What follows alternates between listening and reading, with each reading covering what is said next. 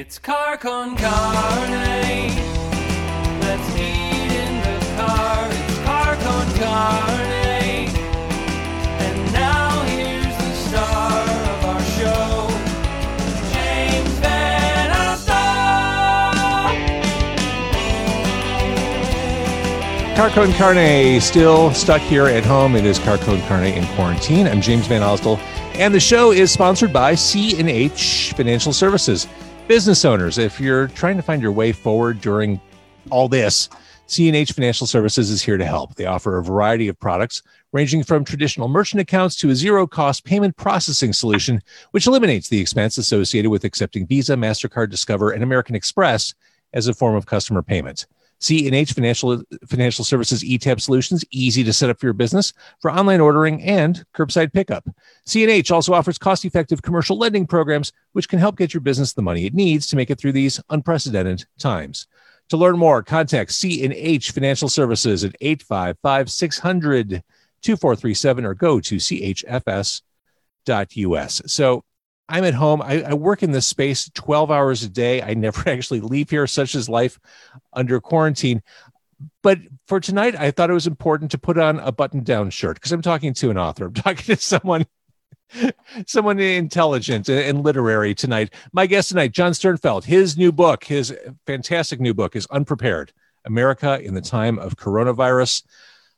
It is essentially an oral history of what we've lived through since late last year day by day, uh, told by everyone who had something to say about it in the moment. We, we hear from politicians, we hear from columnists, we hear from scientists. The most interesting thing about this is you've removed yourself from this process. You've just framed the story with other people's words. Yeah, and it and it lends itself to that because who the hell am I to tell them? uh, it's okay. If people ask why you, I say I don't know, but but yeah, the idea was to uh, sort of imitate the radio on the mantelpiece of six months through the pandemic, what we heard, what people said, and uh, create a sort of virtual reality where when you read the book, it's like you're reliving those six months. That was the idea behind it. Well, and it's interesting. In the very beginning of the book, uh, in the introduction from Timothy Egan, who is a Pulitzer Prize winning author and columnist. He wrote, There is no master narrative in this tale. It is us in a tangle of contradiction, the leaders and followers, the experts and the crackpots told without comment. And in the, in the end of the book, you say the most damning evidence is always just people's words. It's, in summary, that's it. You, you, you let everyone speak for themselves. And it's, it, I'll tell you what, I read this book and I had to pause several times throughout reading it. I got stressed out. I got anxious. it's all so fresh and reading all this, I got I got my hackles up. I got I got pissed off reading your book. Sure, I, I think we're all angry. Um, I think from the perspective of October, it's also very frustrating to see that the same arguments that we were having in February and March, we are having we are having now. So in March, uh, Anthony Fauci made one sparse comment about how masks might be best for health workers. That was the one comment Fauci made on it. And since then, the president has decided to turn that one comment into a we don't know if masks are good or bad. So it's extremely frustrating to read the book and see us repeat the same mistakes over and over and over again. The craziest thing I, I think I experienced while reading this book is that in this nonstop information deluge that we're living in, that we're exposed to, I'd already long since forgotten some of the circumstances, quotes, and moments from the past several months. As I'm reading through all this, I'm like, oh, right, that person said this, or oh, right, that happened. It's crazy to take a 30,000 foot view of something that I just lived through and rediscover everything. It's yeah. just a banana, bananas news cycle that we're in. Exactly. I think without the kind of news cycle, a book that told an oral history from six months ago would sound kind of absurd as an idea but it is. There's a fire hose of information this year. It's impossible to sort through. And my editor uh, anton mueller who came up with the idea he thought it would be nice to just see people's words side by side. The original idea was let's look at cuomo and gavin newsom and president trump and let's look at the different styles of leadership. And from that idea the book evolved because it became like each day let's sit down or i sat down at the end of the day who said what when was it true was it not true Did it lead to anything? Did it come from anything? So there's almost something kind of uh, mathematical about putting it together. But Tim is right. When it's done, there is no master narrative. There's just 320 million Americans making their individual choices that all lead to where we are. So I think of the book as something of um, somebody compared it to World War Z, I guess, which is a a zombie apocalypse story told in oral history. But I mean, the fact that that's the comparison point for this book tells you everything, right? Yeah. Well, I mean, the book starts out like to, to that point starts out like a dystopian or apocalyptic thriller. Uh, the spoiler is it's real life, but from the get go, there's a WeChat text from a Chinese doctor telling his colleagues. Yeah, there's a thing that happened, uh, an outbreak in an open air market in Wuhan. That's how it starts. And I swear to God, I've seen this movie before and it did not end well at all. No, and unfortunately, Dr. Li Wenliang, uh, whose whose words open the book, he was actually arrested in China for for even sending out little notices, and the Chinese government had to apologize uh, because he was um, one of the first to see it, one of the first to report about it, and then he got it, and he died in early February. So his story ends before the first part of the book is even over, which is uh, upsetting, and it also lays the groundwork for the virus to travel. It, it operates pretty quickly. And again, uh, if you're just joining us, it is Unprepared America in the Time of Coronavirus. Uh, that right there is Jon Sternfeld. And uh, you, I mentioned all the different personality types that compose this, this narrative. The inclusion of scientists and academics is critically important. If this was just a book of politician quotes, it'd be 350 pages of misdirection and horseshit. That's exactly why we couldn't do it because at first it was like, all right, I can't just choose politicians I like. That doesn't mean anything. So I included a bunch of people I necessarily didn't agree with politically. And I said to my editor, this is like a book of lies now. What do we do? And that was sort of the 1.0 version. And then once we dropped in the COVID tracking project and the Johns Hopkins tally and journalists, and I tried to avoid too many opinion journalists when the journalists come in, they are reporting factual stories or data. But without that baseline, the book doesn't make sense. And fortunately, that allowed the book to grow into what it, what it became. Well, let's talk for a second about journalism. In the beginning of the book, you say that this is not objective in the classic and, as you believe, outdated journalistic sense. Explain what you mean that by that. I think there is a tendency in our environment to mistake objective with giving both sides of a situation. So I'm not the first person to say this, but it's like saying, um, you know, uh, Governor Cuomo says the sky is blue. Meanwhile, President Trump says it's green, and leaving it for the reader to decide. Uh, that is both sides journalism. It's absolutely deadly. It's gotten us to where we are. So I didn't want to present every single um, positive note from everybody. So it's objective in the sense that this is actually what certain governors were pushing forward, like the governor of Georgia, who disastrously decided to open his state early. That was what he did. I, I, didn't try to, you know, attack him from a liberal point of view. I showed what he was. So I tried to present what was obviously the narratives at hand. Uh, Dr. Fauci was very open about the facts. Uh, Dr. Deborah Birx, I'm sorry to say, just wasn't.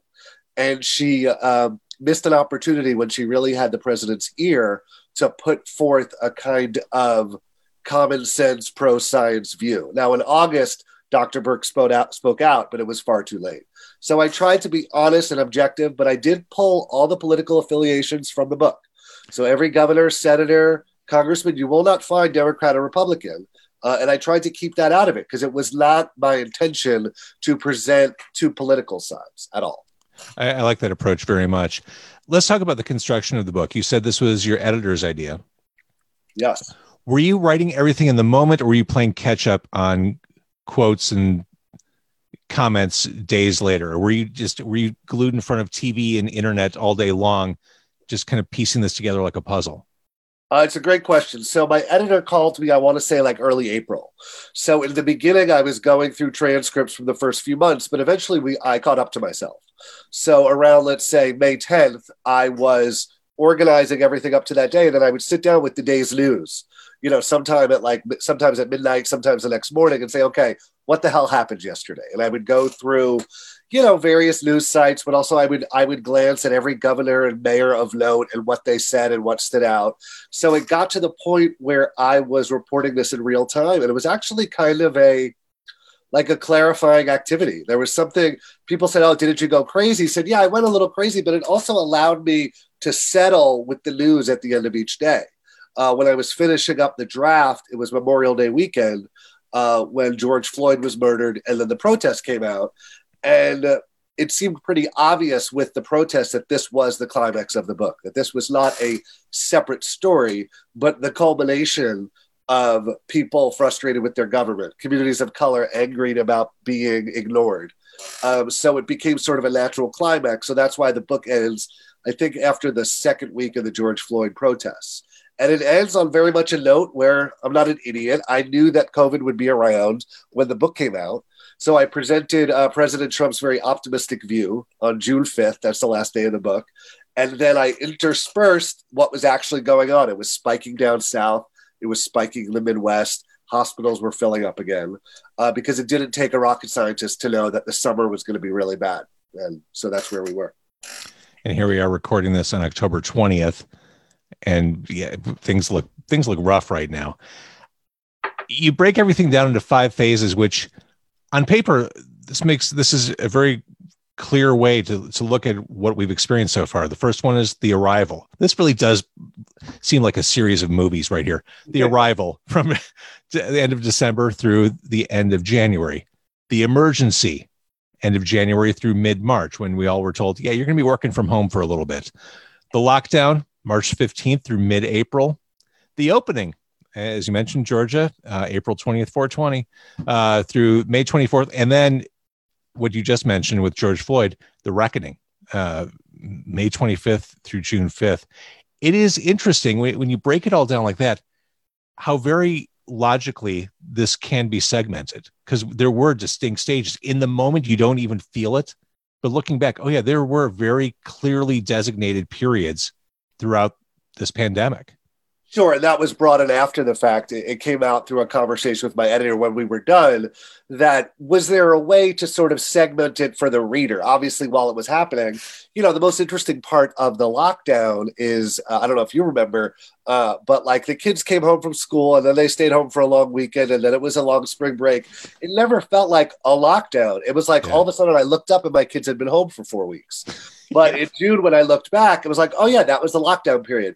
And then the opening opens with, like you said, on April 20th, the governor of Georgia is like, our numbers are looking good. Let's reopen. And obviously, it was way too early for that.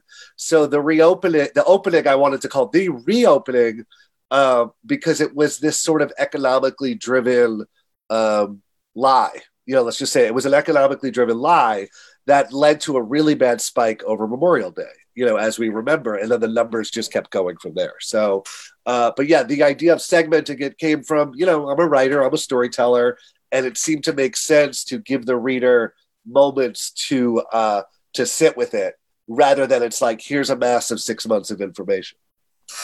As I'm reading this, I'm thinking, oh, this is something I, I, I want to make sure I set aside so that my 14 year old daughter, who you know went through that that period of uh, okay it's going to be a couple more weeks. Okay we're we're here through may. So that she has everything framed contextually. And as i thought about that i thought well no i need to reread this again too. Like this is this is the proverbial first draft of history right here. You did it.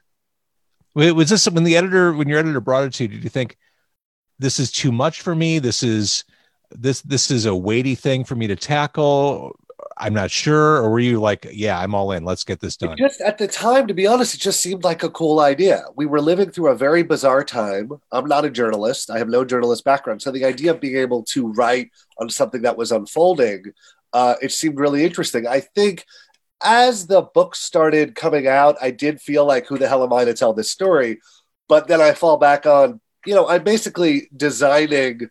Uh, I'm designing an oral history for you to uh, relive the incident. It's not like my commentary is on it. So I tried to ignore that, but I like that we were able to get something out that, like you said, it's not just a historical document. I think at first it was the idea as it would be for future generations but even when i read through it again like i had to do a, an interview last week I, I quickly just read through the book again and it's amazing the things i forget or the things that seem relevant now um, even to, to people who lived through it one one of the nice things or benefits, I guess, of this book that I really appreciate as a consumer of books and entertainment and media is that publishing, book publishing, can be immediate. It, the world doesn't revolve around what you see on the internet. You you can put something out there that is vital and timely in hardcover and have it mean something. I think there was a perception for a while that current event books are outdated by the time they hit the shelves. Not the case and I just I find that refreshing. Yeah, and I have to give a complete credit to everybody at Bloomsbury who uh, anyone who knows anything about the publishing process, it does not usually take three months. I mean, they all put their time in because they knew the book had to be out in the fall, right? And I and there are going to be a lot of really interesting histories written that come out next year that give a fuller view. Like I say in the author's note, you know, I did interview hospital workers and morgue workers and all the frontline people who obviously their story needs to be told, that will be done for next year. You'll see that. But the idea of being able to capture something in a moment, a snapshot, uh, is totally due to, to their work in, in, getting it out on time. I actually had a feeling um, that I had a feeling that um, what was going on in June was going to kind of hover until September right? I think there was some worry like, oh no, what if things change very quickly? And I think anybody who's been involved in the material and reading what's going on with this virus, uh, it didn't surprise me that by late September when the book came out, everything was like the same but worse, right? Like the death count on uh, the day I ended was 108,000. It's literally double that right now as we talk. So, um, it did seem strange for a book to attempt that, and that in itself made it kind of like a cool maverick move that I was into. Totally. So, having spent the past several months working on this and, and immersing yourself in all the facts about the pandemic, do you emerge from this process more cynical? Is there are, is there hopefulness in your attitude looking forward? Where are you emotionally after doing this? It's a great question. I think all the the talk about the book has been where Trump was wrong and where people opened too early. There are a lot of heroic stories in this book.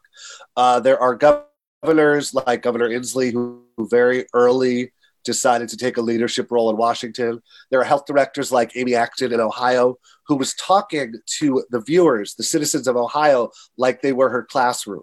And I really sort of fell in love with those people who were able to break through the harshness of the moment. Governor Whitmer, who's in the news right now because some horrible people are trying to to kidnap her. She was on top of this before there was a single case in Michigan. She was having uh, meetings. Uh, so there's more than enough heroic stories. It is interspliced though with people who used their power for uh, for selfish reasons. You know, there was no real science behind the reopening. The reopening was totally motivated by economics and by an intention on our president and his White House to create the story that things were okay. And I think the tragedy in this is we did not least need to lose this many people. There are obviously some deaths that are medical deaths, but a gigantic portion of these deaths are political deaths. Um, and that part makes me not only cynical, but sort of horrified, right? As terrible as this virus has been, the idea that certain choices could have been made um, that would have at least just spread the right message, right? Social distance, wear a mask, don't eat indoors. Uh, had people done that in March and April, we would have gotten ahead of it. Had there been a national plan, even if we were kind of slow, if we got one going in May, uh, we still don't have a national plan. So this, uh, I try to reiterate, was not a natural disaster, right? This was a man-made disaster, uh, uh, made worse each and every day. You might say we were unprepared. Yeah, exactly. Right so uh, obviously, there's no ending to this story. Um, the world keeps turning. The pandemic rolls on. Have you talked about following this up? I mean, I, I don't know what the follow up to unprepared would be. Good night, nurse. uh, oh shit, uh, relapse. There has been. There's been. You know, the book has to sell enough to to to justify a volume two. But I think that the second I ended, uh, writing the book, I couldn't stop bookmarking stories. I actually still do it instinctively on my computer I as I work on other things because with the election coming, we have another reckoning coming, right? So I foresee another story building up to the moment where we decide who's going to lead us out of this. Uh, but the volume two is mostly an economic decision, but I would love to do something like that. Yeah.